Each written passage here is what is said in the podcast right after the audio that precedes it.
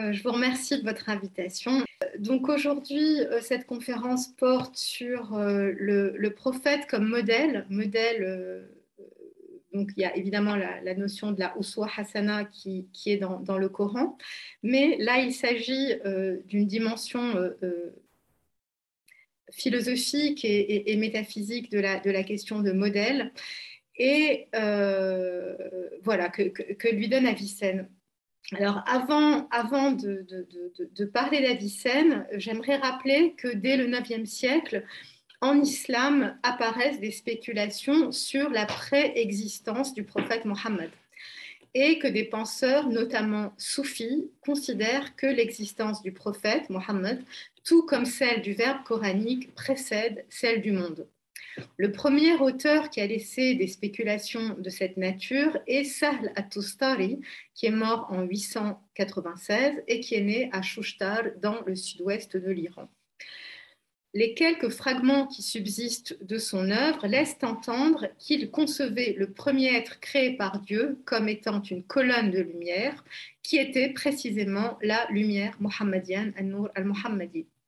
Les autres êtres, les anges, mais aussi Adam, puis les autres prophètes, sont issus de cette lumière.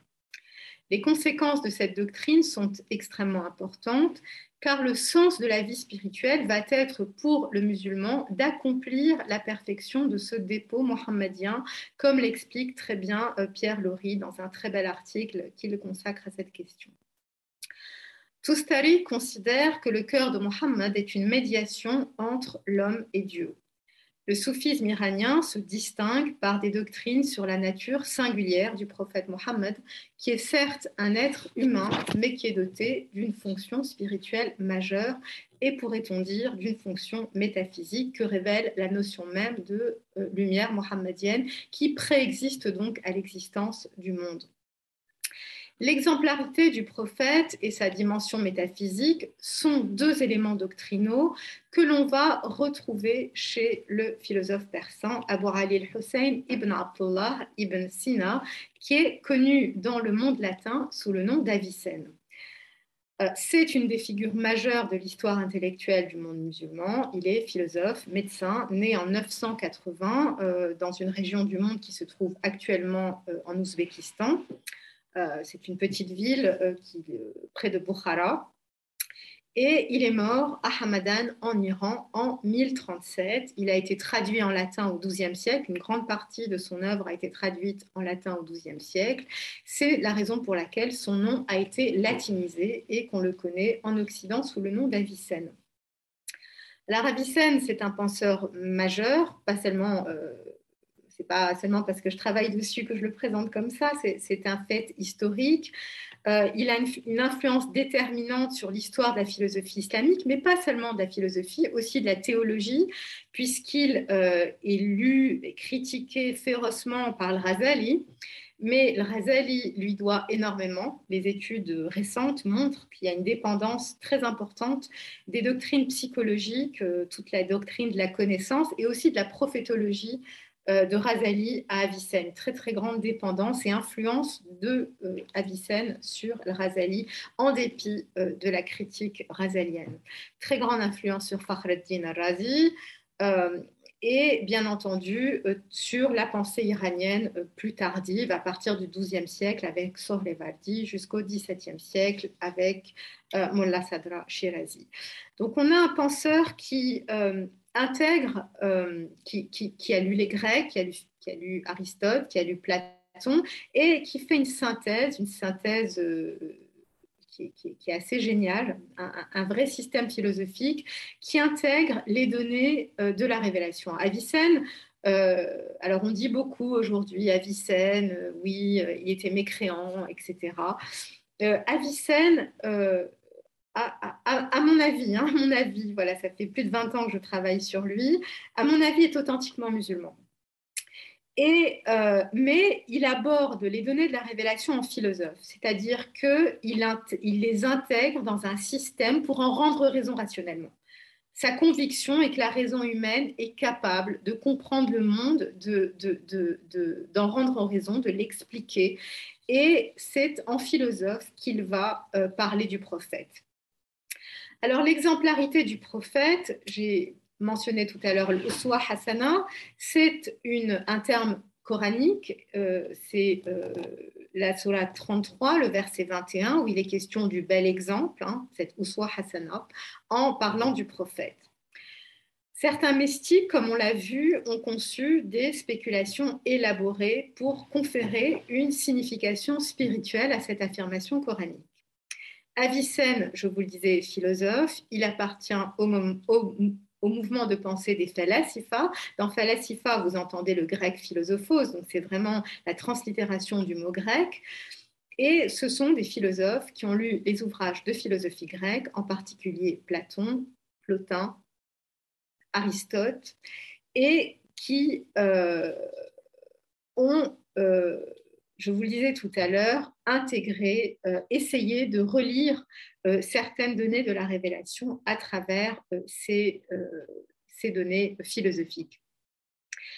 Aristote et ses épigones considèrent que l'usage des règles de la logique est la voie royale pour construire un raisonnement solide et irréfutable qui permet à l'intellect de connaître rationnellement la vérité.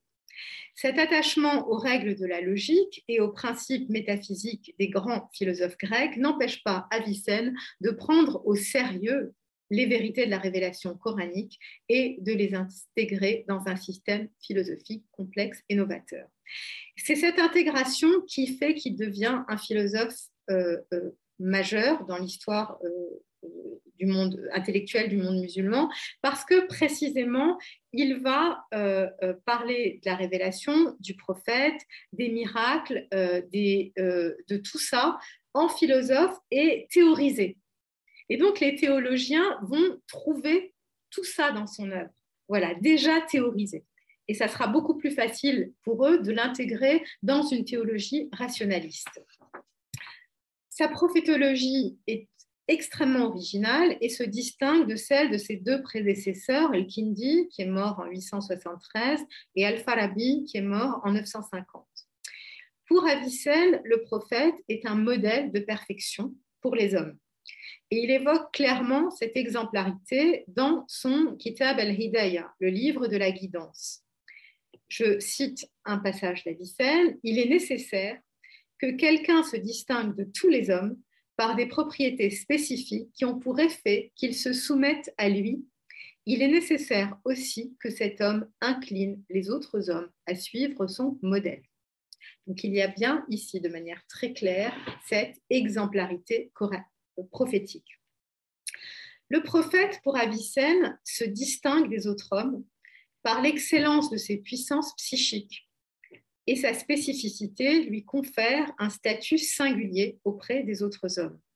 La question de la spécificité du prophète est importante dans tous les traités de prophétologie sunnite.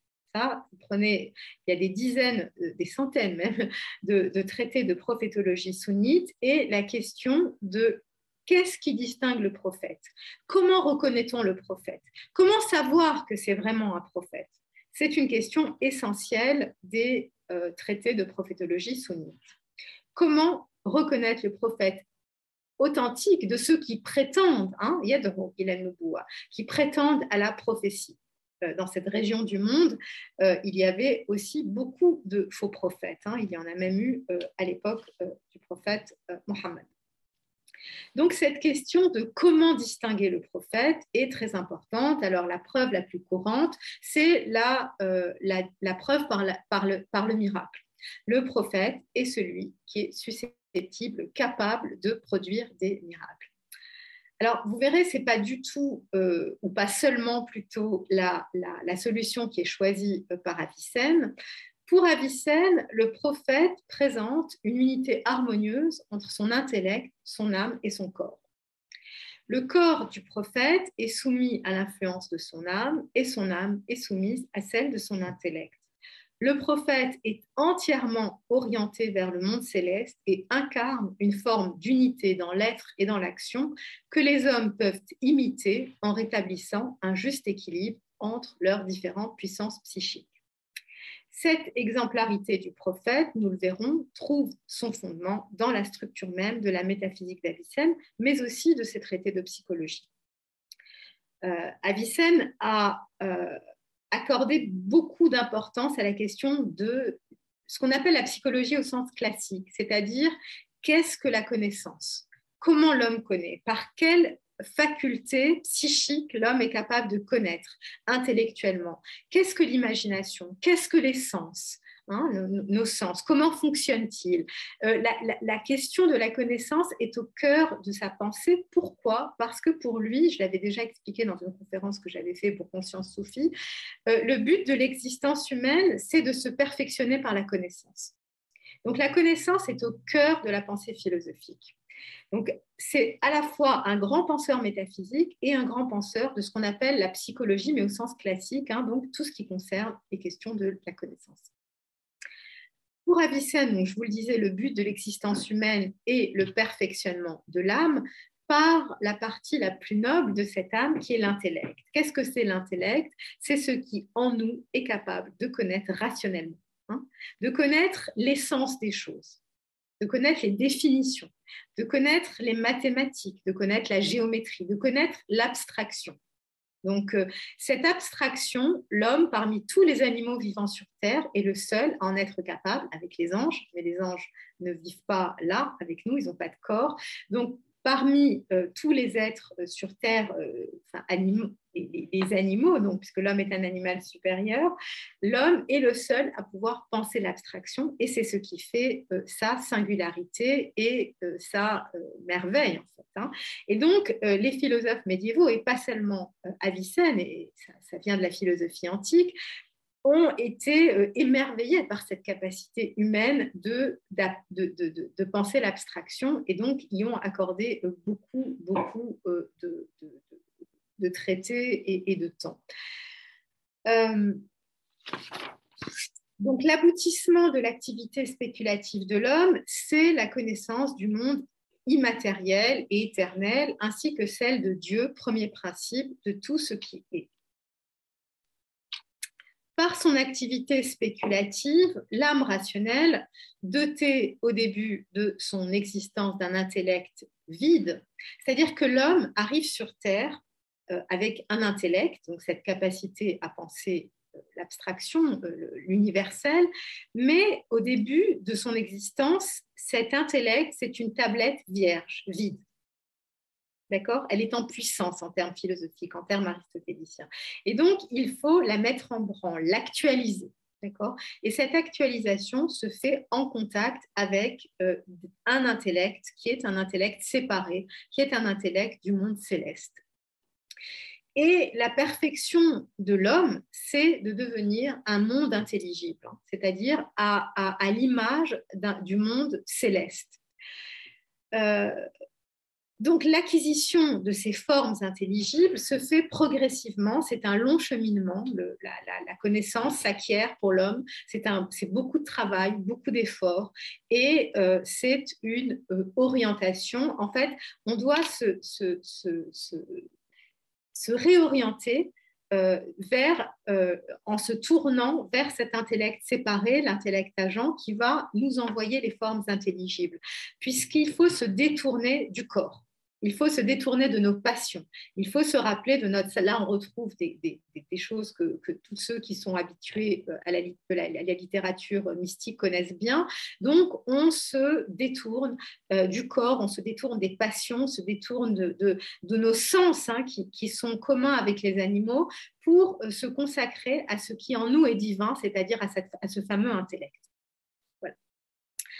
Deux caractéristiques distinguent l'existence humaine, la réalisation progressive de cette perfection intellective qui euh, donc la, rend euh, parent, hein, proche des êtres célestes qui sont eux parfaits de toute éternité, et la nécessité d'une jonction avec le monde céleste pour réaliser cette perfection pour comprendre euh, ce que je suis en train de dire, qui est assez difficile, il faut dans un premier temps euh, s'arrêter sur la constitution du cosmos avicénien. Ce cosmos, donc Avicenne, c'est un philosophe, mais c'est aussi un spécialiste d'astronomie, c'est un physicien, c'est un biologiste, c'est un mathématicien, c'est un médecin. Euh, au, au Moyen Âge, la plupart des philosophes sont des savants. Et la philosophie ne se conçoit pas comme aujourd'hui, comme une branche extrêmement spécialisée, ni la médecine d'ailleurs. Hein. Euh, à l'époque, les sciences euh, sont connectées entre elles. Et on ne peut comprendre véritablement euh, ce qu'est l'homme que si on, agence en quelque sorte ces différentes disciplines et ces différentes connaissances. Donc, le Avicenne a aussi une conception cosmologique de l'univers. Et cette conception cosmologique de l'univers est intimement liée à euh, sa philosophie. Le cosmos avicénien est ordonné selon une hiérarchie stricte qui compte euh, dix sphères célestes. Hein, c'est le système de Ptolémée qui a été, euh, que les Arabes ont, qui a été traduit en arabe. Hein, les traités de Ptolémée, l'Almageste a été traduit en arabe, et les Arabes ont poursuivi avec l'observation. Hein, au XIIIe siècle, il y a d'extraordinaires découvertes en astrologie. Donc, il récupère euh, ce système de Ptolémée qu'il euh, continue à, élaborer. Donc, il y a dix sphères célestes qui, chacune, présentent une structure triadique, un principe intellectif séparé, qui correspond d'ailleurs pour Avicenne à une catégorie d'anges. Donc, vous voyez, euh, il, y a, une une corrélation qui est faite entre euh, la révélation, entre les anges de la révélation coranique et ces, euh, différentes sphères euh, célestes. Et il y a aussi des catégories, d'autres catégories d'anges qui sont des âmes célestes. Et il y a aussi d'autres catégories d'anges, la troisième, qui sont les corps célestes. donc Dieu euh, est au sommet de cette hiérarchie. Il n'est pas dans le temps, il n'est pas dans l'espace, c'est un Dieu absolument abstrait. Donc euh, Avicenne est très, euh, très strict quant au tawhid. Hein. Dieu n'est pas une sphère, hein, attention. Dieu est hors de ces sphères, mais il est à l'origine de tout ça. Il est à l'origine de cette création, mais lui n'est pas une sphère, et évidemment, il est hors du temps et hors de l'espace, et hors du lieu, et, etc. Et il y a donc une, procession en termes philosophiques. un autre mot pour dire ça, c'est une émanation, c'est-à-dire une irradiation, une, une création par, euh, comme une fontaine qui jaillit et quelque chose, quelque chose sort de cette fontaine et puis il y a un flux et ce flux descend de Dieu et plus il s'éloigne de la source et plus il s'amoindrit. Et nous arrivons euh, à la, le, flux s'amoindrit. Imaginez une fontaine qui, enfin, l'eau euh, s'amoindrit. Et à la fin de ce flux, nous avons le dernier intellect céleste, qui est ce fameux intellect agent dont je vous parlais tout à l'heure, qui est l'intellect de la dernière sphère, la, sphère de la Lune. Et après cet intellect, il y a nous, le monde céleste, et nous, les hommes euh, et les animaux. Et nous qui sommes, euh, qui faisons le lien par notre intellect entre donc le monde céleste et, et, et, puis ce monde, le monde de la mort, de la génération, de la corruption, du mouvement qui est notre monde à nous. Donc, euh, l'homme est déjà euh, cet, être de la médiation par son intellect et par contre par son corps, il appartient au monde sensible. Donc, il y a euh, une, jonction, cette jonction cosmique que fait euh, le fameux intellect agent et vers lequel nous, nous tournons pour penser intellectuellement. Donc, lorsque nous pensons l'abstraction, je vous le disais tout à l'heure, quelque chose, la définition du triangle ne se trouve pas dans le monde sensible. Hein. Vous avez un triangle, deux triangles, 25 000 triangles, mais il n'y a pas le triangle parfait, la définition du triangle abstrait. Ça, les définitions mathématiques, les définitions géométriques ne sont pas là, elles ne se promènent pas parmi nous. Hein. Elles sont, Platon disait dans le monde des idées, pour euh, Avicenne, elles sont dans notre intellect et c'est en jonction, lorsque nous nous mettons en jonction avec l'intellect agent, que nous avons euh, euh, que nous avons la possibilité de saisir euh, ces vérités euh, universelles et abstraites. L'abstraction n'est pas dans le monde sensible. Hein. Donc, chaque fois que nous intelligeons, nous nous tournons vers l'intellect agent et euh, chaque intellection suppose une conversion de notre âme vers l'intellect agent et à travers lui vers le monde céleste. Donc, la pensée intellectuelle, rationnelle, cette caractéristique de l'être humain qui euh, fait de lui, euh, quelque chose de l'image de quelque chose de divin, hein, comme il est dit aussi dans le Coran, nécessite une conversion de l'âme vers la source de sa création. Donc, dans ce processus intellectuel, le modèle prophétique joue un rôle très important, comme vous allez le voir. Tout comme l'intellect agent, le prophète diffuse une lumière intelligible dans le monde sensible. Avicenne fait une exégèse euh, très belle et en même temps euh, qui deviendra, comment dire, un classique euh, non seulement dans la philosophie islamique, mais dans la théologie, qui est son exégèse du verset de la lumière 24-35. Je vous rappelle ce verset. Dieu est la lumière des cieux et de la terre, semblance de sa lumière une niche où brûle une lampe, la lampe dans un cristal, le cristal on dirait une étoile de perles. Elle tire son aliment d'un arbre de bénédiction, un olivier, qui ne soit ni de l'Est ni de l'Ouest, dont l'huile éclaire presque sans que la touche le feu. Lumière sur lumière, Dieu guide à sa lumière qui il veut et il use à l'intention des hommes de semblance, car Dieu est connaissance de toutes choses. Là, j'ai repris la traduction de Jacques Berg. Donc, Avicenne compare l'intellect du prophète à l'huile sainte de, de ce verset coranique, cette huile sainte qui s'illumine sans même qu'un feu ne la touche. Avicenne considère que le prophète est l'être humain dont l'intellect est le plus semblable aux intellects séparés. L'intellect prophétique manifeste dans le monde sensible quelque chose de l'éclat de la lumière intelligible. Cet intellect atteint le plus haut degré de réalisation qu'un être humain puisse atteindre et Avicenne appelle ce degré d'intellect euh, prophétique, al-aql al-qudsi, l'intellect saint.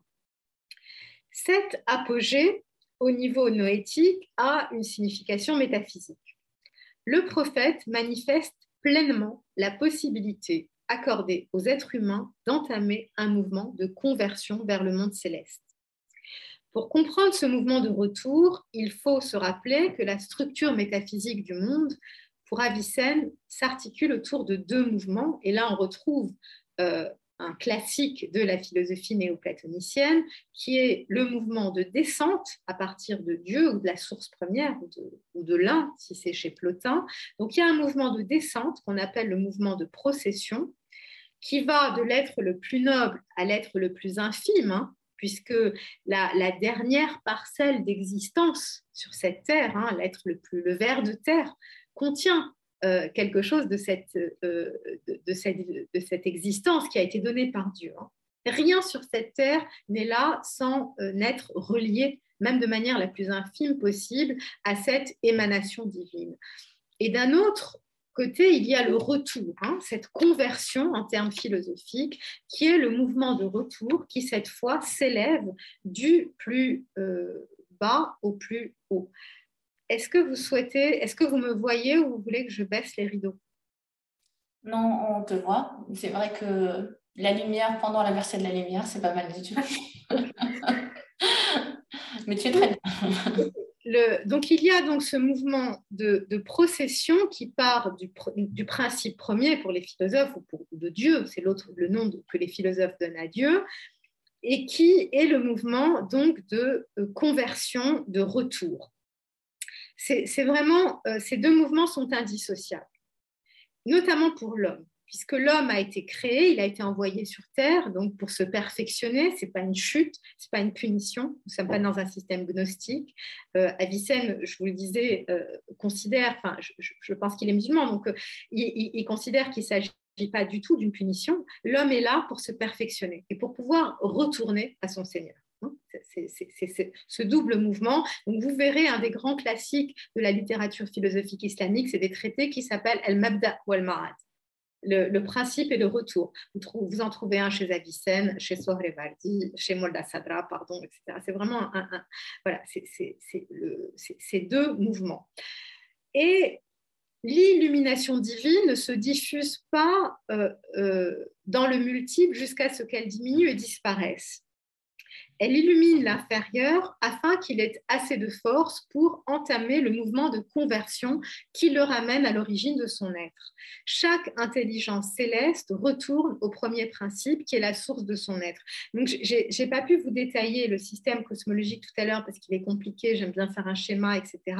Mais en fait, chaque euh, moment, ce qu'on appelle, ce que, ce, Plotin appelle les hypostases, c'est-à-dire chaque degré cosmologique, ne naît que par un retour euh, de, chaque euh, niveau, par un retour à, son origine. Donc il y a vraiment un mouvement de conversion à chaque niveau euh, du, du, cosmos.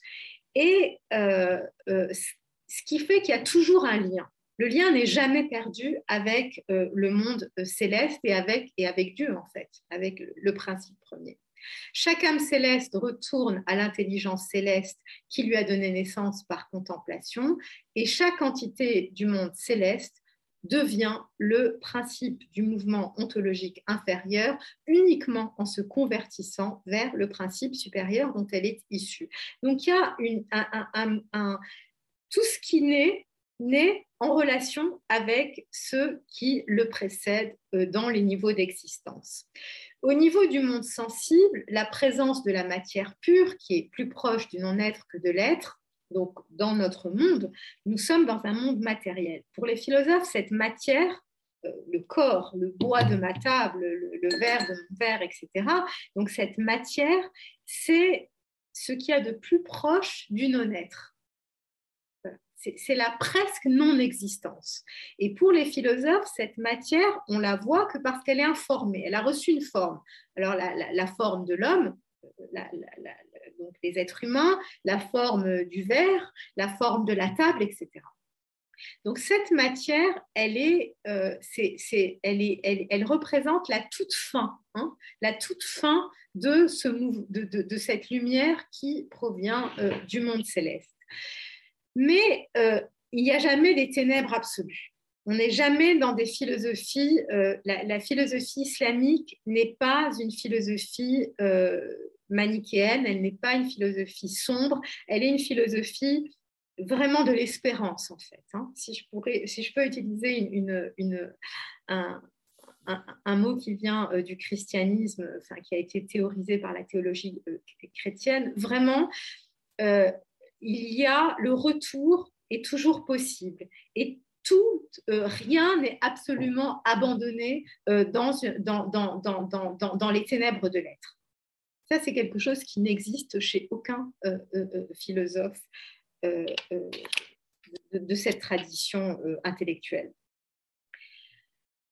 Donc le monde sensible n'est pas le monde des ténèbres, dépourvu de toute étincelle divine. Ce monde contient l'âme humaine. Et cette âme humaine, je vous le disais tout à l'heure, c'est une substance spirituelle et noble qui est semblable aux entités séparées du monde céleste. Avicenne le dit clairement, il dit il y a une parenté. Il utilise le mot parenté. Il y a une parenté entre notre âme et les âmes célestes. Donc le monde, l'intellect de l'homme est là pour illuminer le monde en fait, le relier à sa source. Euh, donc, à travers son intellect, sa capacité de penser rationnellement, l'âme se connecte, se convertit au principe de son être et à ce fameux intellect agent dont je vous parlais tout à l'heure. Cette jonction est une source de perfection pour le monde sensible. Parmi toutes ces âmes célestes, parmi toutes ces âmes humaines, pardon, les nôtres, nous, les gens du commun, il y a l'une d'elles qui est singulière, qui se distingue des autres, et c'est l'âme du prophète. L'âme du prophète se distingue en ce que l'intellect du prophète, donc sa capacité à penser l'abstrait, l'universel, Dieu, les anges, etc., cet intellect-là n'est pas comme le nôtre. Hein. Notre intellect à nous, il a besoin de se préparer, d'observer la matière, hein. un triangle, deux triangles, dix triangles, avant de comprendre, tiens, ils se ressemblent, c'est quand même des triangles, mais, euh, et, de trouver la définition du triangle. L'intellect du prophète, lui, il est quasi euh, actualisé. En d'autres termes, il est quasi illuminé. Vous vous souvenez de ce verset de la lumière qu'a utilisé Avicenne pour en parler. Il est semblable à cette euh, huile dont parle le Coran, dont parle le verset coranique de la lumière, qui s'illumine sans même, qui s'embrase sans même qu'un feu ne la touche. C'est cela l'intellect prophétique. Ce qui veut dire que euh, le prophète est, euh, contrairement aux autres hommes, est en relation permanente avec le monde céleste à travers l'intellect agent. Je vous disais tout à l'heure, c'est à travers l'intellect humain que la lumière divine se répand dans le monde sensible, l'illumine et, en un certain sens, la divinise. L'intellect humain est le lieu le plus approprié pour recevoir cette lumière, la diffracter, tout comme la niche mentionnée dans le verset coranique, est le réceptacle le plus approprié pour recevoir la lumière divine. Parmi tous ces intellects, l'intellect du prophète a une réceptivité singulière à cette lumière, telle qu'il semble s'illuminer de lui-même. Cette noétique de la lumière, en dehors de sa beauté, est à prendre ici très au sérieux, puisqu'elle établit l'existence d'un intellect médiateur, qui est l'intellect du prophète, qui assure la présence parmi les êtres humains d'un homme dont l'intellect a une jonction particulière avec le monde céleste. Sinon, ce sont évidemment les sages et les philosophes. Mais imaginez une époque sans sages et sans philosophes. C'est possible. Restera toujours l'intellect prophétique et l'héritage qu'il a laissé. Ça, c'est extrêmement important.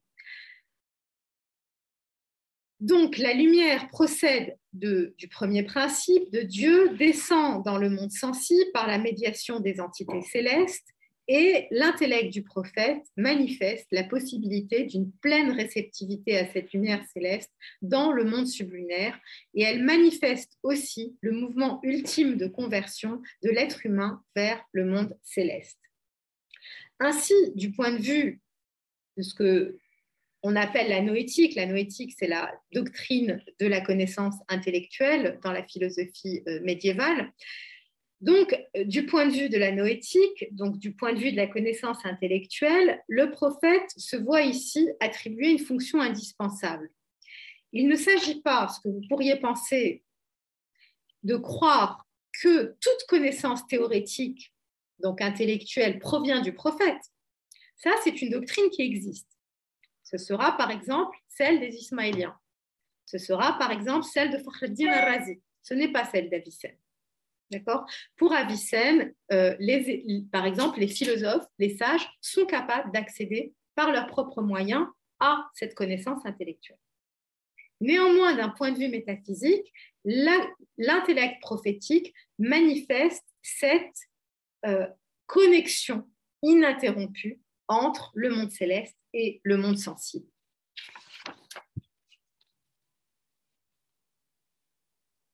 La question euh, du lien entre la prophétie et l'acquisition du savoir a fait l'objet d'un débat animé euh, en islam. Hein. Est-ce qu'on a besoin du prophète pour connaître? Est-ce que la révélation est nécessaire? Ou est-ce que, comme pour Avicenne par exemple, les hommes sont capables par eux-mêmes d'atteindre à la connaissance? Euh, vous avez par exemple le débat entre euh, le médecin Abu Bakr al-Razi, qui est mort euh, en 900, entre 925 et 935, on ne sait pas très bien, et le penseur ismaélien Abu Hatim al-Razi, qui est mort en 934. Ce débat nous a été transmis à travers un ouvrage qui s'appelle Kitab Arlam al-Nubuwa, le livre des sommets de la prophétie. Et vous avez le médecin qui est considéré, enfin, qui est comme un, agnostique, disons, euh, Abu Bakr Razi, qui estime que les hommes de science et les philosophes peuvent se passer de la prophétie pour accéder au savoir, tandis que le second considère que tout savoir remonte en définitive à celui du prophète qui le transmet aux hommes. Alors Abu Bakr va très loin, il dit, puisque on trouve nous-mêmes le savoir, la vérité, on n'a pas besoin du prophète. Si la révélation contredit la raison, alors elle se trompe. Et si elle est d'accord avec la raison, alors à quoi elle sert? Ça, c'est Abu Bakr Razi. Avicenne a une position euh, médiane et vraiment euh, très intéressante et assez géniale.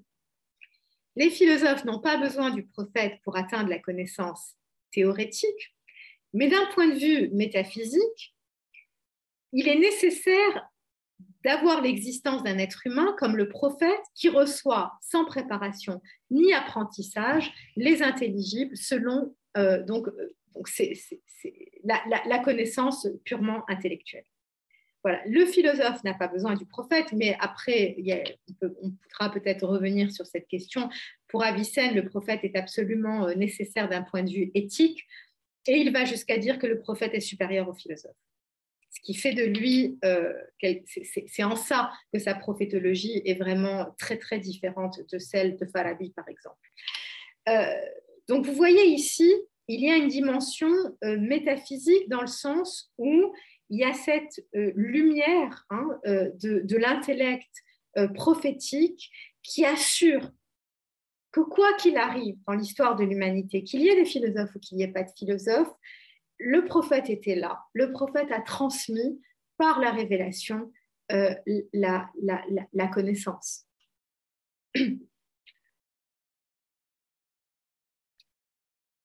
Donc, le prophète se distingue par son intellect, mais le prophète se distingue aussi pardon, par son imagination.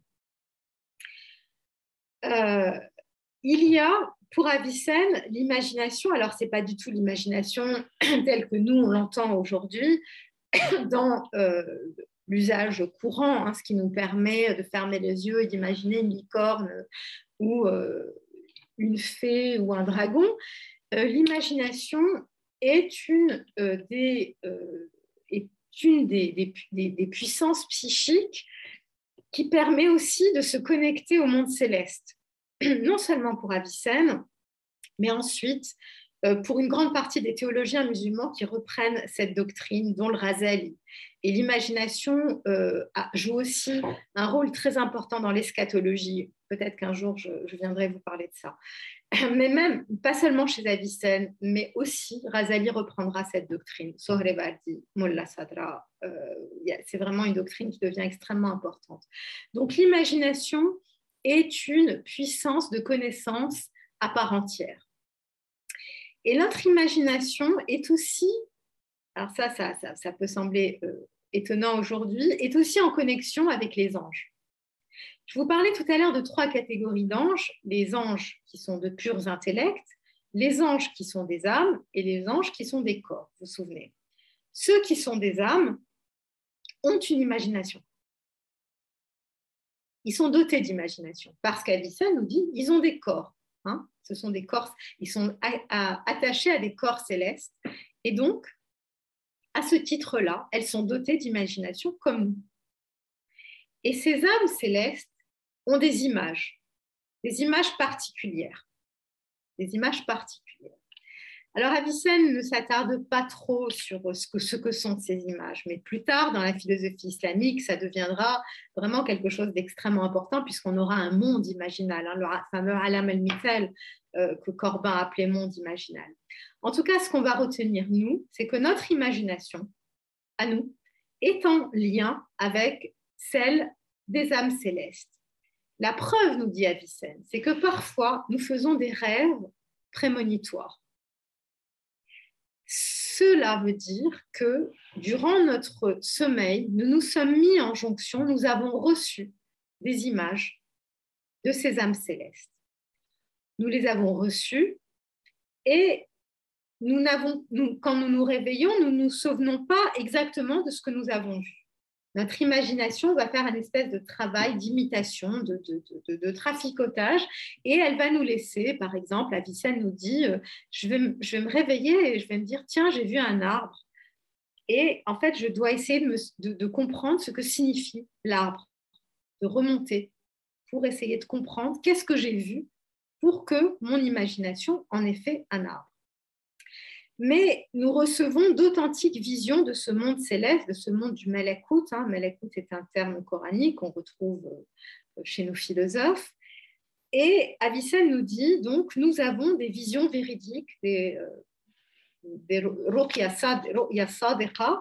qui euh, témoigne du fait que nous avons été en connexion avec ce fameux monde céleste. Euh, et euh, nous, donc, cette, jonction avec le monde céleste nous procure des connaissances sur le Alam al-Raib. Je vous disais tout à l'heure, l'existence des, le fait qu'il y ait des rêves prémonitoires. Hein. Donc, pour Avicenne, il y a une explication à cela. Ce n'est pas une folie, il, prend ça très au sérieux. Il y a une explication. L'explication, c'est que pendant le sommeil, nous nous sommes mis en fonction, nous avons reçu des images de, euh, qui sont euh, contenues, des, images de ces âmes célestes. Le prophète, là, encore une fois, apparaît comme un modèle. Parce que lui, non seulement euh, il reçoit des images à l'état de veille, comme, à l'état de sommeil comme nous, mais aussi à l'état de veille. Et vous savez, ici, Avicenne ne fait que reprendre quelque chose qui est dans un hadith qui dit que le rêve est la 46e part de la prophétie. Donc, il, il rend raison rationnellement de cela en expliquant en quoi le rêve et le wahi relève du même processus. Simplement, le prophète, lui, alors que nous, c'est rare, il faut être dans des circonstances particulières pour avoir des... Ça, ça arrive peut-être jamais dans une vie, mais le prophète, lui, à l'état de veille, a son imagination qui se connecte avec le monde céleste et il reçoit des visions de son alam al-raïb. Et ces visions-là, lui, c'est ce qui euh, va être transcrit par lui et qui est le, le wahi, donc la révélation. Euh, donc l'imagination, euh, notre imagination, celle du prophète, euh, je vous le disais tout à l'heure, transcrit avec ses symboles, avec ses propres symboles, ces visions-là. Et voilà ce que nous dit Avicenne sur le rêve.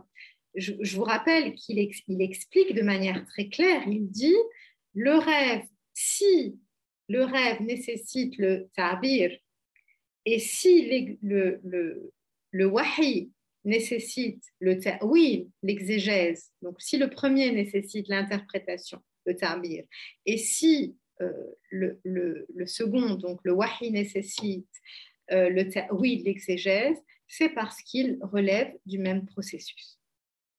Et ce n'est pas du tout impie que de dire ça, puisque, je vous le rappelle, il y a ce wahi qui, dit que le rêve euh, le wahi euh, c'est le rêve et la, 46e euh, part de, du wahi. donc l'imagination reproduit parfois fidèlement ce que le monde céleste lui a donné à voir, mais aussi, souvent, elle imite cette vision euh, et ne la détermine pas avec précision. C'est la raison pour laquelle, nous dit-il, l'interprétation euh, nécessite, enfin, les rêves nécessitent l'interprétation et l'inspiration nécessite l'exégèse parce que l'imagination imite la vision céleste avec une précision variable en fonction de l'activité des autres puissances de l'âme. Il s'agit ici d'une reconfiguration par l'imagination du prophète de quelque chose que son imagination a saisi euh, du monde imaginal des âmes célestes. L'imagination du prophète comme son intellect, sont donc pleinement réceptives au monde céleste. Il y a cette réceptivité exemplaire du prophète par rapport au monde céleste qui doit être le but vers lequel tend l'existence de tout homme. Il y a une troisième capacité psychique qui distingue le prophète, qui distingue le prophète par sa réceptivité singulière, c'est la capacité qu'a l'âme du prophète à agir sur la matière et à produire des miracles. Je vous disais, Avicenne est un homme de science, un philosophe, et c'est donc en homme de science, en médecin, en physicien, qu'il va rendre raison des miracles. Le miracle, pour lui, n'est pas, d'ailleurs, il n'utilise jamais le mot qui est utilisé dans les traités de théologie et de mystique. Le mot classique pour parler du miracle, c'est kharq al-ad, qui veut dire en français la rupture du cours habituel des choses. Avicenne n'utilise jamais ces mots parce que pour lui, il ne s'agit pas de la rupture du cours habituel des choses, il ne s'agit pas de quelque chose qui se produit de manière totalement inexplicable, il s'agit d'un phénomène qui a une explication tout à fait euh, scientifique. En tant que médecin, il a constaté que l'âme agit sur le corps.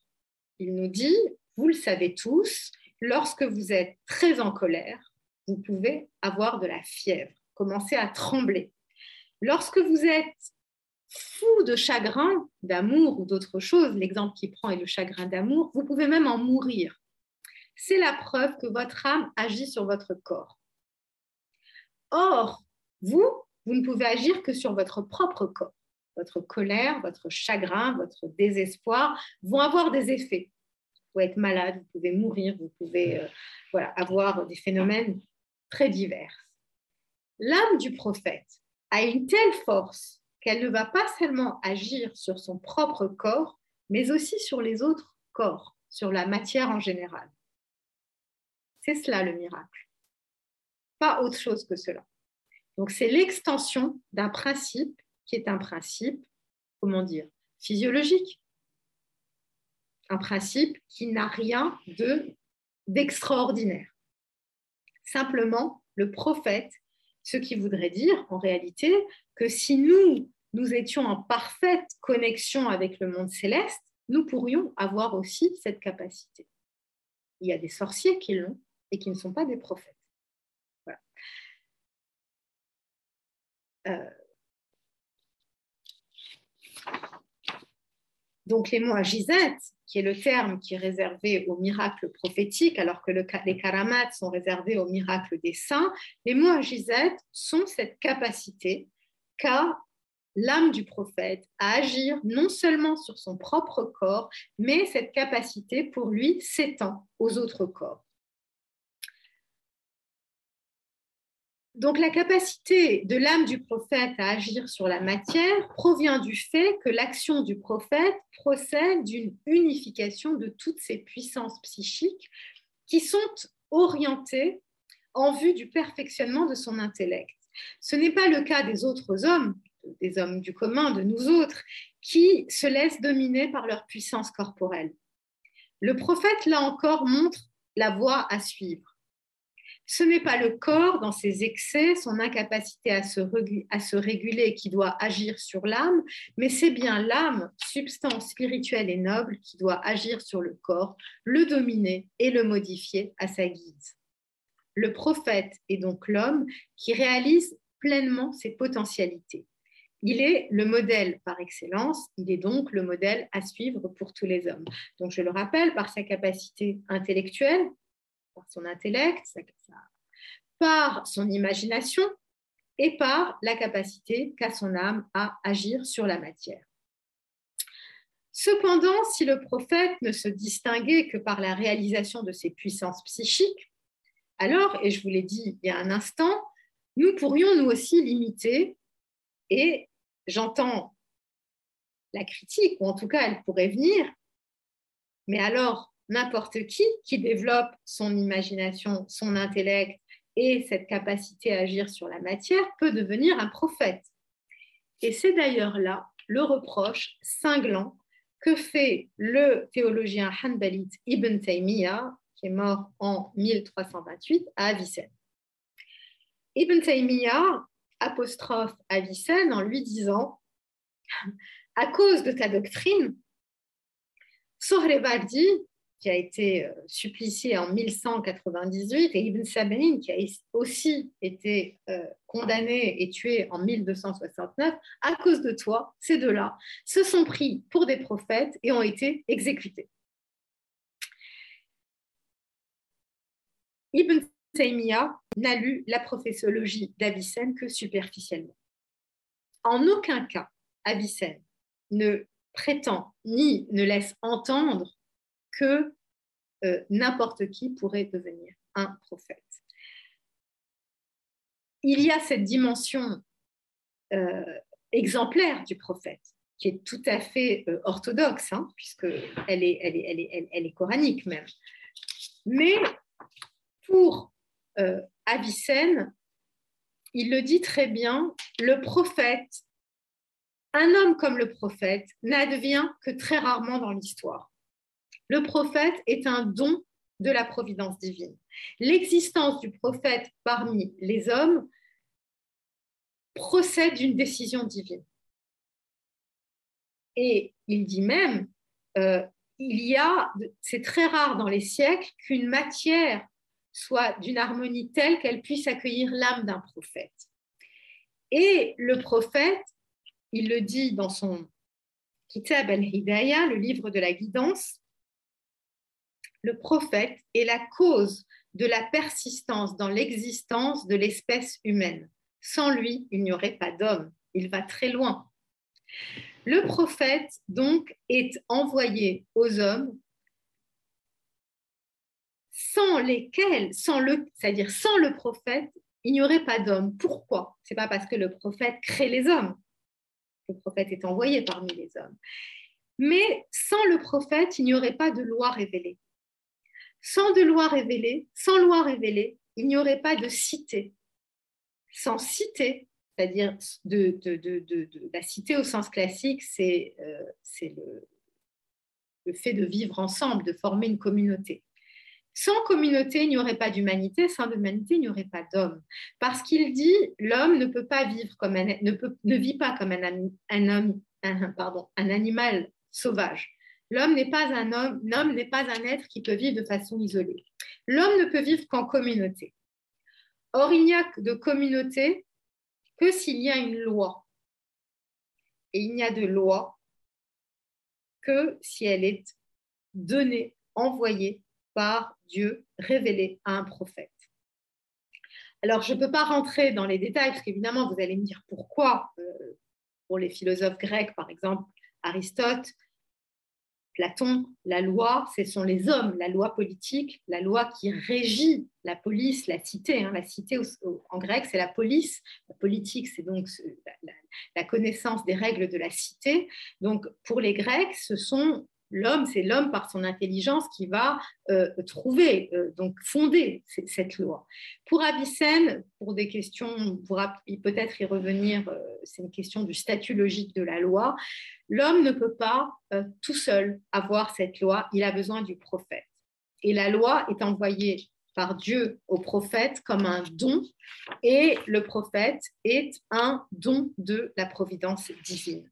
Donc, vous voyez, euh, le prophète n'est pas, euh, le prophète n'est pas euh, un homme parmi les autres qui a pu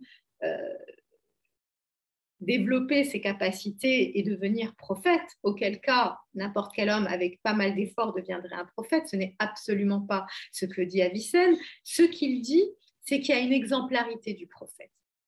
Cette exemplarité, elle est là parce qu'il nous montre que nous pouvons, nous aussi, devenir ces êtres pleinement connectés au monde céleste, capables d'entamer ce mouvement de retour, de conversion euh, qui fait de nous ce que nous sommes, c'est-à-dire des êtres divins en partie.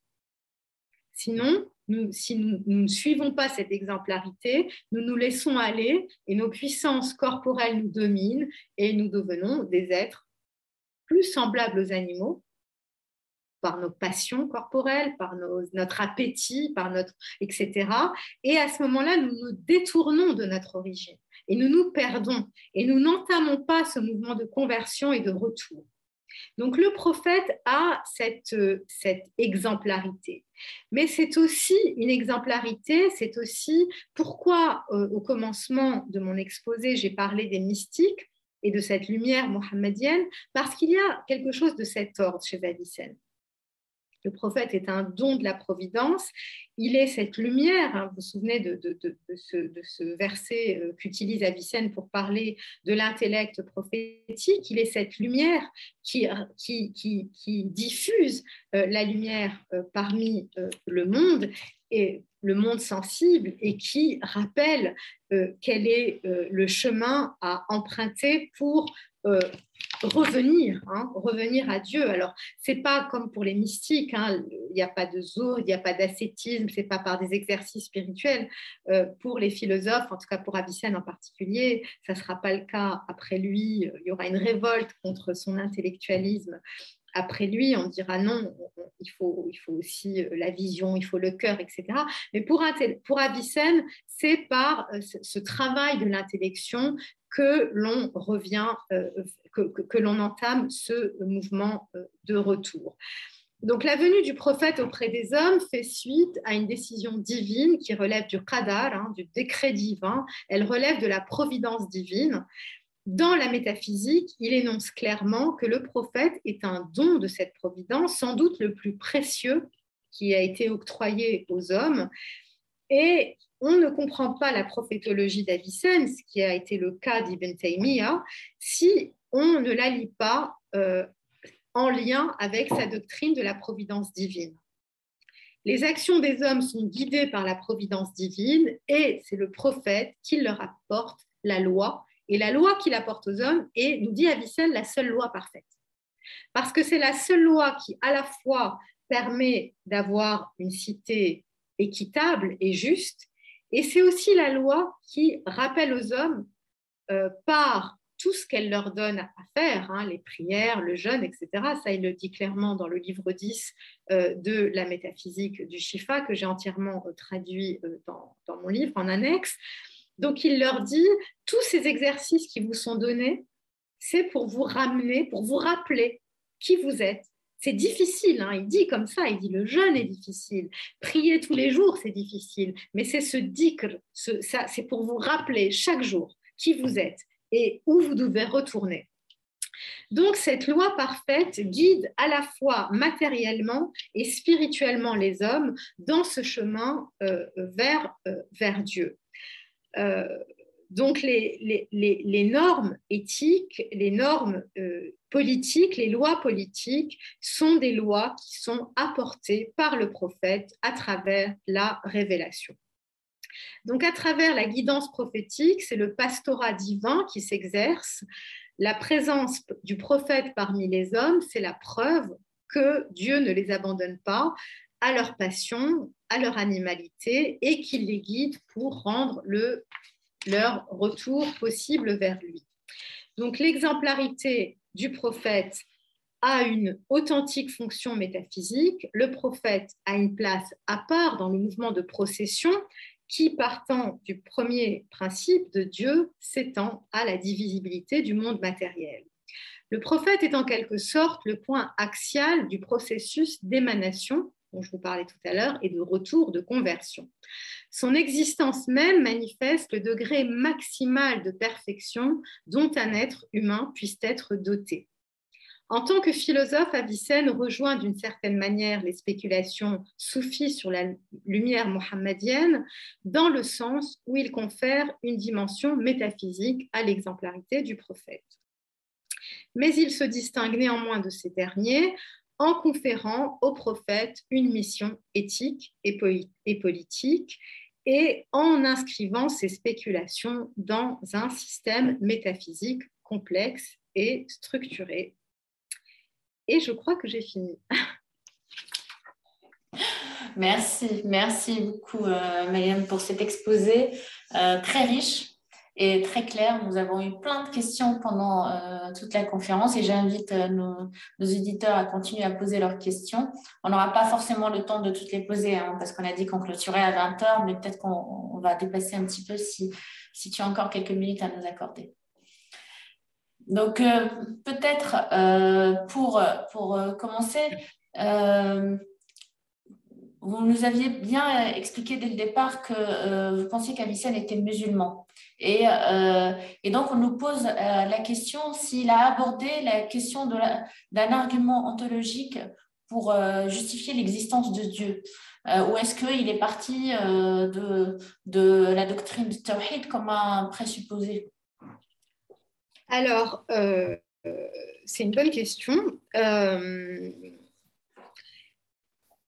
Alors, c'est un peu compliqué. Alors, c'est un philosophe. C'est un philosophe, donc et qui a fondé une ontologie d'une très grande euh, originalité, richesse, qui elle aussi va devenir un classique euh, dans l'histoire, euh, non seulement du monde musulman, mais du monde latin. La distinction qu'il établit entre l'essence et l'existence devient un des grands classiques de la philosophie médiévale. et alors, est-ce qu'il a été influencé par le tawhid pour la, fonder C'est très possible. Avicenne nous dit, Dieu est le seul être dont l'essence est l'existence. Tout ce qui n'est pas Dieu a une essence à laquelle se surajoute l'existence. Alors que Dieu, c'est l'existence. Et cette existence, elle est nécessaire, absolument nécessaire. Donc il se distingue radicalement d'un point de vue ontologique de tout ce qui n'est pas lui. Cette radicalité de la distinction ontologique. Hein. L'ontologie, c'est ce qui, c'est ça, ça, vient du grec. Onto, c'est l'être. C'est ce qui porte, la science qui porte sur l'être. Et c'est une discipline de la philosophie antique et médiévale. Euh, donc, et puis aussi, hein, euh, même après, hein, Heidegger euh, a, a, son, une ontologie, a développé une, ontologie extrêmement, extrêmement importante. Donc, il probablement, d'ailleurs, il va commenter le, euh, la Surat al-Ikhlas. Hein. et il va montrer comment chaque terme de la Surat al-Ikhlas s'accorde avec son ontologie. Et, on, a traduit et étudié ça avec Daniel de Smet. Hein, si, ça, vous intéresse, vous pouvez traduire en ligne, mais c'est en anglais. Euh, on, a fait une étude de, son commentaire de la Surat al-Ikhlas. Donc maintenant, est-ce que euh, c'est euh, le. Alors, beaucoup disent Avicenne a lu la Surat Ikhlas, qu'il a de manière artificielle fait correspondre à son ontologie? Je ne pense pas. Je pense qu'il est mu. Et, d'ailleurs, il le dit très clairement, le tawhid est, la doctrine la plus importante de l'islam. Il le dit dans sa Risala al-Adhawiya fil Amr al-Ma'ad, l'épître sur le sacrifice, et on ne transige pas avec le tawhid. Et toute son ontologie euh, est euh, donc une ontologie qui va fonder philosophiquement le tawhid.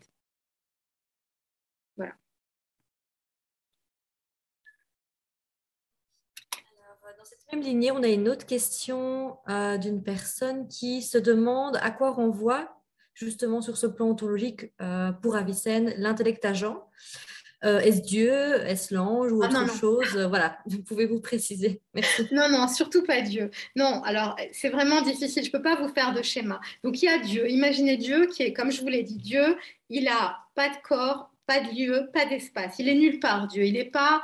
Euh, et d'ailleurs, Avicenne dit, ça rendrait fou les hommes du commun si on leur disait ça. Si on leur dit Dieu n'est pas dans l'espace, n'est pas dans le temps, il a pas, il a rien, il n'est pas, ça, rend fou. Alors il dit non non, il faut pas leur dire ça, il faut euh, leur, leur parler, leur voilà, euh, leur parler autrement, sinon on, peut arriver à des catastrophes. Donc non, Dieu n'est est hors du cosmos. L'intellect agent est dans le cosmos. L'intellect agent est la dernière, intelligence euh, céleste, celle qui dans les différentes sphères célestes, elle est la dernière avant notre monde à nous. Elle est celle qui fait la jonction. Donc elle est un ange, mais elle n'est surtout pas Dieu. Dieu, il est hors du cosmos. Hein. Je vous disais, je vous parlais d'un tawhid radical. C'est pas pour venir dire que Dieu est dans le cosmos, parce qu'il aurait un corps, il serait situable, il serait euh, euh, euh mouchard, hein. il en pourrait le pointer du doigt. C'est pas possible. Ça. Donc euh, non, non, c'est absolument pas Dieu l'intellect agent.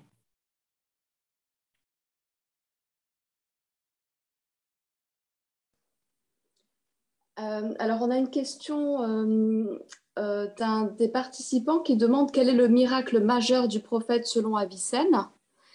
Et une autre question, comment comprendre que tous les hommes ne comprennent pas ce rôle et la nature du prophète? Avicenne en parle-t-il de cette cécité de certains hommes? Alors, le miracle majeur, il n'en parle pas, il évoque, euh, il évoque le miracle du, il bâton qui se transforme en serpent de Moïse, qu'Averroès d'ailleurs évoque aussi. Euh, mais il n'évoque pour euh, le prophète de l'islam, il n'évoque pas de miracle majeur et je pense que de manière assez orthodoxe, ils, conçoivent que c'est le Coran. Hein. mais ils ne le précisent pas.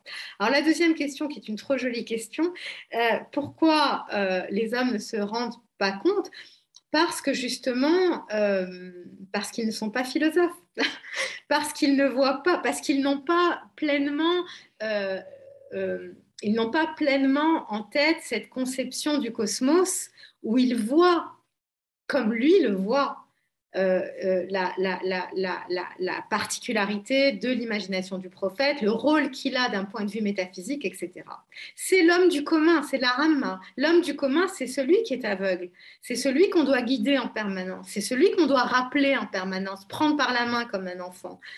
Et le, tout le dernier livre de la métaphysique ne dit que ça. Il ne s'adresse qu'à l'homme de la Ramma. Vous verrez, si vous lisez des traités euh, de, philosophie euh, euh, arabes ou même de mystique, la, distinction entre la Ramma et la Khassa est toujours là, entre l'élite et le commun des hommes. Et le commun des hommes, c'est ce sont, ils font tout le temps leur rappeler, leur prendre par la main, leur expliquer, parce qu'ils sont noyés dans la matière. Ils ne voient pas, ils pensent que ce qu'ils voient, c'est ce qui est et qu'il n'y a rien d'autre. Il faut leur rappeler qu'il y a des anges, qu'il y a Dieu, qu'il y a un prophète, que le prophète est... Voilà. Et d'ailleurs, dans les traités de prophétologie sunnite dont je vous parlais, euh, pourquoi la preuve, la preuve du miracle, qui est devenue la preuve la plus importante dans tous les, traités euh, parce que c'est la preuve la plus flagrante, c'est la plus facile à, voir pour n'importe qui alors que les autres preuves demandent plus de, subtilité. Voilà. Merci, merci beaucoup. Et du coup, en extension, on nous pose la question, mais pourquoi lire Avicenne aujourd'hui? Et peut-être plus généralement, pourquoi s'intéresser à la philosophie? Qu'est-ce qu'elle peut nous apporter dans notre vie tous les jours? Alors, euh, que répondre à cette question? C'est une question piège. non, non ce n'est pas une question piège. J'hésite entre. Je, je, respire pour ne pas. Euh. Alors là encore, je ne vais pas être sarcastique, mais je vais revenir à Avicenne. Euh, tout dépend de ce que vous voulez dans votre vie. On peut vivre hein, très bien, sans philosophe, sans poésie, sans art, sans, sans rien. Hein. On peut manger, boire, dormir. On peut, cette vie, elle existe, elle est possible. Elle est, elle est même la plus évidente pour nous tous. Après, il y a d'autres niveaux de vie.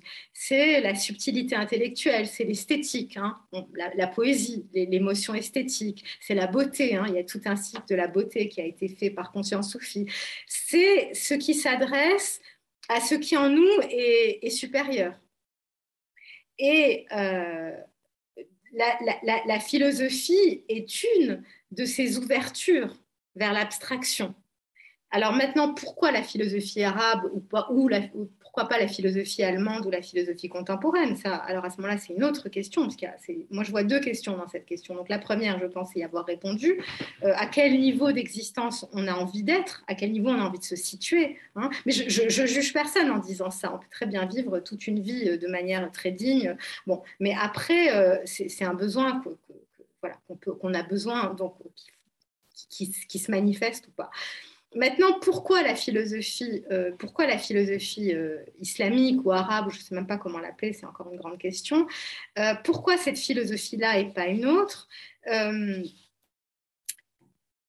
Elle, pour moi, elle nous, bon, nous tous, si nous sommes là, c'est que nous nous intéressons à l'islam d'une manière ou d'une autre, hein, soit intellectuellement, soit pour d'autres raisons, et nous sommes tous frappés l'appauvrissement intellectuel, euh, les nuances euh, qui euh, caractérisent les débats autour de l'islam depuis une vingtaine, une trentaine d'années. la mystique, la philosophie nous ouvre à, la, à la nuance, nous ouvre à la complexité, nous ouvre à l'intelligence. L'intelligence, c'est une forme de beauté. Moi, quand je lis un argument magnifique, c'est comme si je lis un poème. Il y a, une forme de beauté hein, dans l'intelligence. Après, euh, on y est sensible ou pas. Donc, la, elle, manifeste un moment, une époque.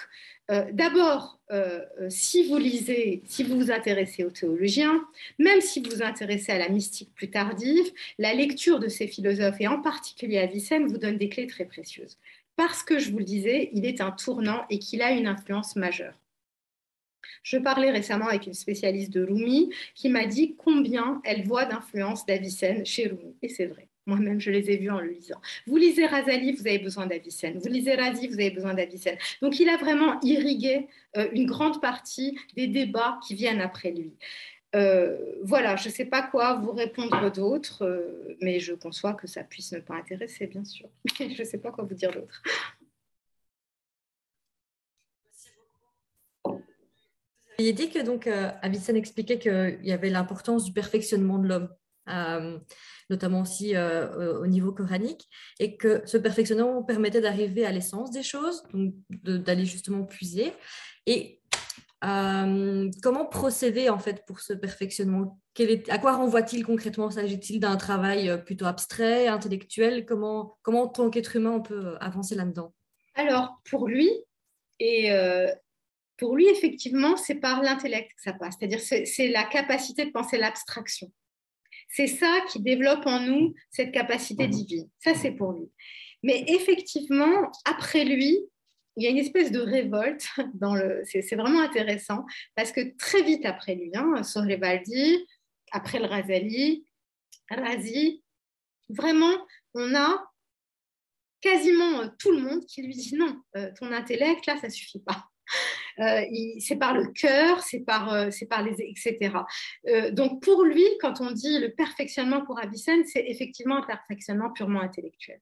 Mais très rapidement, euh, euh, il y a un tournant après Avicenne à partir du XIIe siècle, euh, et qui caractérise jusqu'au XVIIe siècle et même après, hein, puisque jusqu'au XIXe siècle dans la philosophie iranienne et ottomane, on trouve encore ça, ça devient par le cœur. Et là, parce, qu'après, à partir de Sohrivaldi, la mystique est introduite dans la philosophie. Il y a vraiment ce mouvement-là. Donc après, il y a toute la dimension euh, de, du perfectionnement euh, par les exercices spirituels, par le cœur, etc. Mais chez Avicenne, non, c'est l'intellect. C'est-à-dire la capacité de les mathématiques, l'abstraction, la philosophie, etc. Pour lui, c'est ça. Et, mais ça reste, ça reste, euh, ça ne s'étend pas. Ça, a été rapidement, euh, rapidement transformé dans l'histoire intellectuelle du monde musulman. Et c'est assez intéressant d'ailleurs. Ça n'a pas, pas tenu très longtemps. Merci, merci beaucoup. Alors peut-être une, dernière question, parce que le temps passe, passe vite. On, nous pose forcément, on est sur Conscience Sophie, on nous pose la question du lien avec le soufisme, notamment le soufisme oriental, et, l'influence qu'il aurait pu avoir sur Marabi. Alors, cette question euh, m'a déjà été posée. J'y avais répondu. Eric était venu derrière, derrière moi. Alors, en fait, il y a, euh, puisque après, avoir, après la discussion avec Eric, j'en avais reparlé avec d'autres, d'autres spécialistes d'Ibn Arabi. Euh, je sais qu'Eric considère qu'il n'y a pas d'influence, mais je, suis, je reste convaincue et qu'il a lu Avicenne. Il y a, j'en ai parlé avec quelqu'un qui est venu chez vous qui est euh, Grazia, Maria Grazia, euh, euh, parce que, et, et, on, a, on a travaillé ensemble des textes où il y a des discussions chez Ibn Arabi sur le, nécessaire qui, alors je ne sais pas, influencé, est-ce que quelqu'un a influencé le Sheikh al-Akbar? Je ne sais pas si on peut dire des choses comme ça, mais en tout cas, je pense qu'il l'a lu. Je pense qu'il l'a lu. Et je ne vois pas comment il l'aurait pas lu. C'est tellement important à il est tellement massif, il est tellement. Euh, quand on voit comment ses œuvres ont été diffusées, et Ibn Arabi est un grand lecteur, euh, je, pense qu'il l'a lu. Alors qu'il l'ait influencé, je ne sais pas. Alors, votre autre question, l'influence d'Avicenne sur, euh, sur le, la mystique, elle est diffuse. Elle est diffuse. Euh, qui est mystique en islam? Est-ce que le Razali est mystique? Le Razali, vous savez, il a, il, a, il a, plein de casquettes, il a plein de visages, celle du théologien Sharit, celle du, pourfendeur de la philosophie, celle du soufi. certaines de ses œuvres sont profondément influencées par Avicenne, ça, ça, c'est clair. Sohrevardi, qui est aussi un qui est un penseur qu'on peut qualifier de mystique, profondément influencé par Avicenne. Euh, Sadra, qui est aussi un grand penseur mystique hein, de, de, l'Iran euh, safavide, est profondément influencé par Avicenne. Donc, euh, notamment, je vous parlais de sa doctrine de l'imagination. Euh, donc, il, exerce une influence importante. Maintenant, il y a plusieurs types de soufisme. Hein. Le soufisme spéculatif, mais il y a aussi euh, les soufis qui sont euh, des, hommes qui seraient. Et, là, évidemment, il n'y a pas d'influence d'Avicenne. Donc, euh, voilà. Merci, merci infiniment. Effectivement, on reste débat. Hein, et, on, nous pose souvent la question y a-t-il des, penseurs qui soient à la fois soufis et philosophes euh, à travers l'histoire, euh, c'est assez compliqué de juger. En, euh, Salda, vous l'avez mentionné, mais je ne sais pas si vous avez en tête d'autres personnes qui sont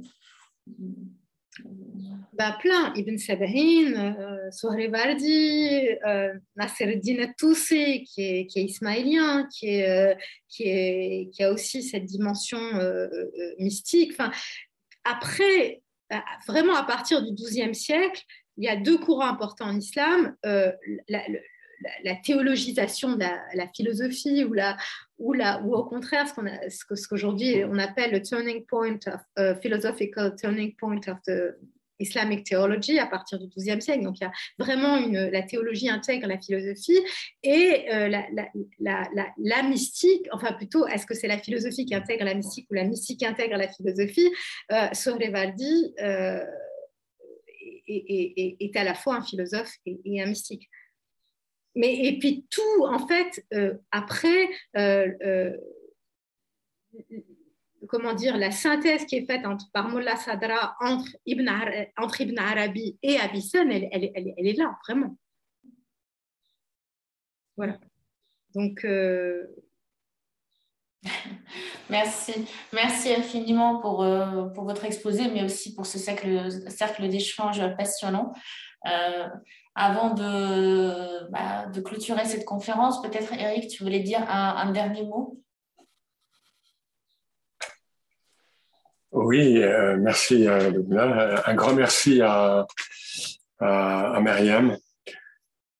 Alors, non, je retrouve des, alors, des choses en commun avec la pensée mystique, mais qui sont plus largement aussi communes à, la pensée islamique. Le, fait, par exemple, que, que, la chute du paradis sur terre ne soit pas une punition.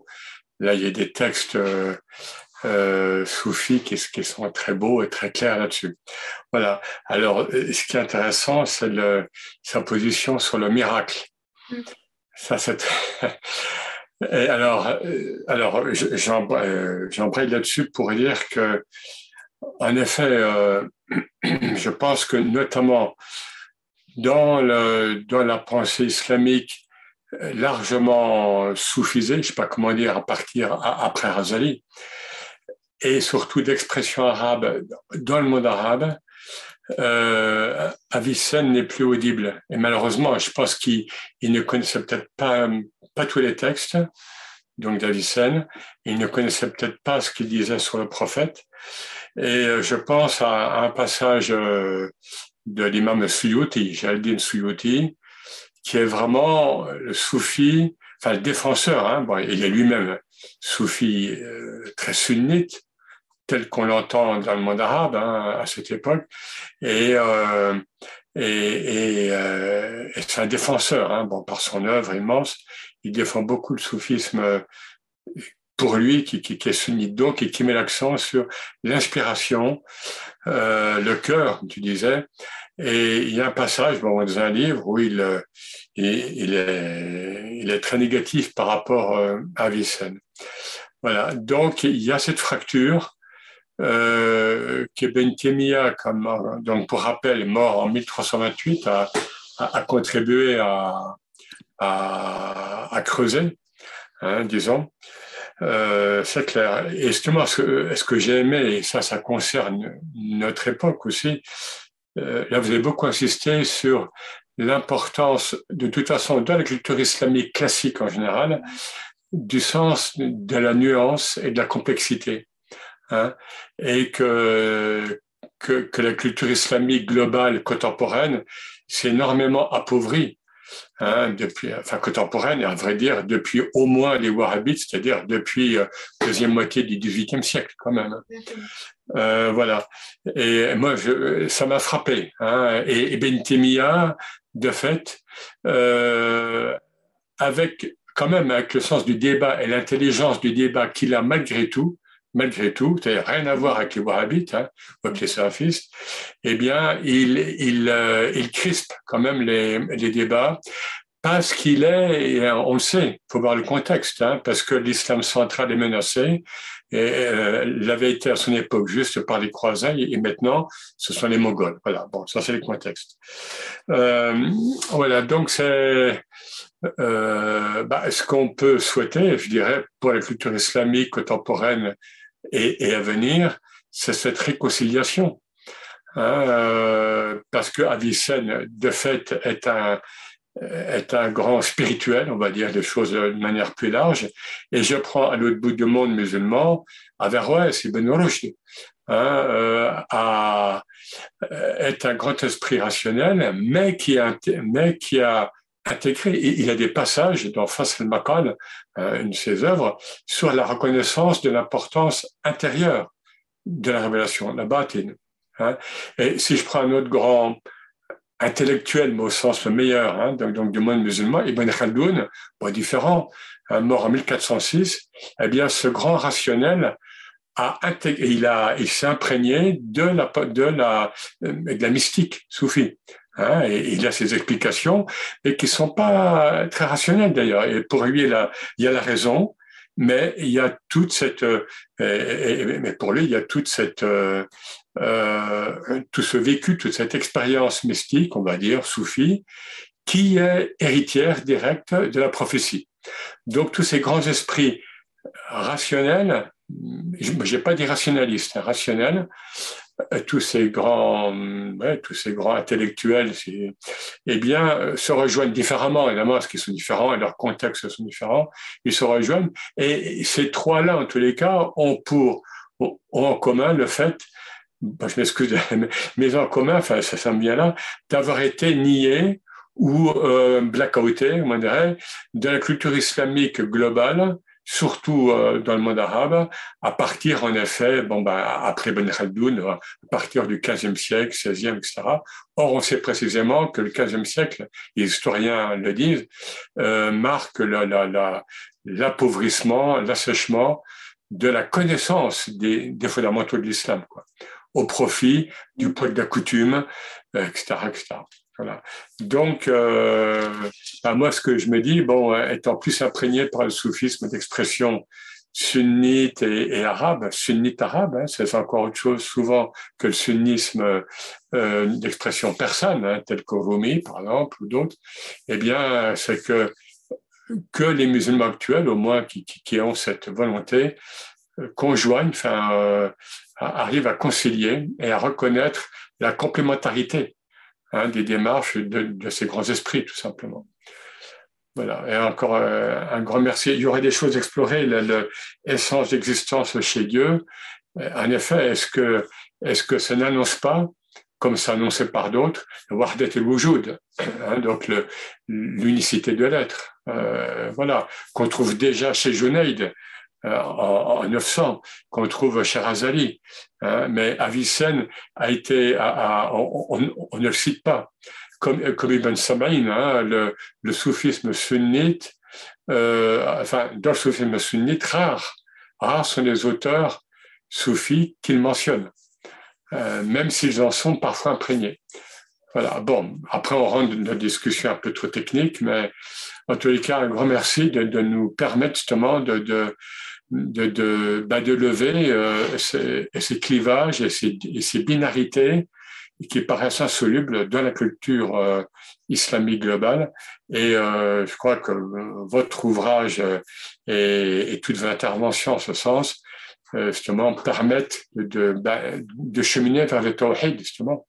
Hein, le tawhid, existe aussi dans, dans la culture, la culture islamique, de réconcilier toutes ces tendances qui ont été au cours des siècles. Hein. C'était aussi dû aux, aléas politiques, géopolitiques, euh, à laquelle, même dans lesquels se, mêlait la, la, religion.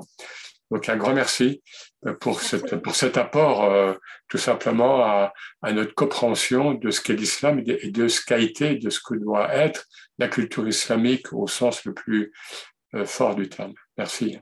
Merci beaucoup.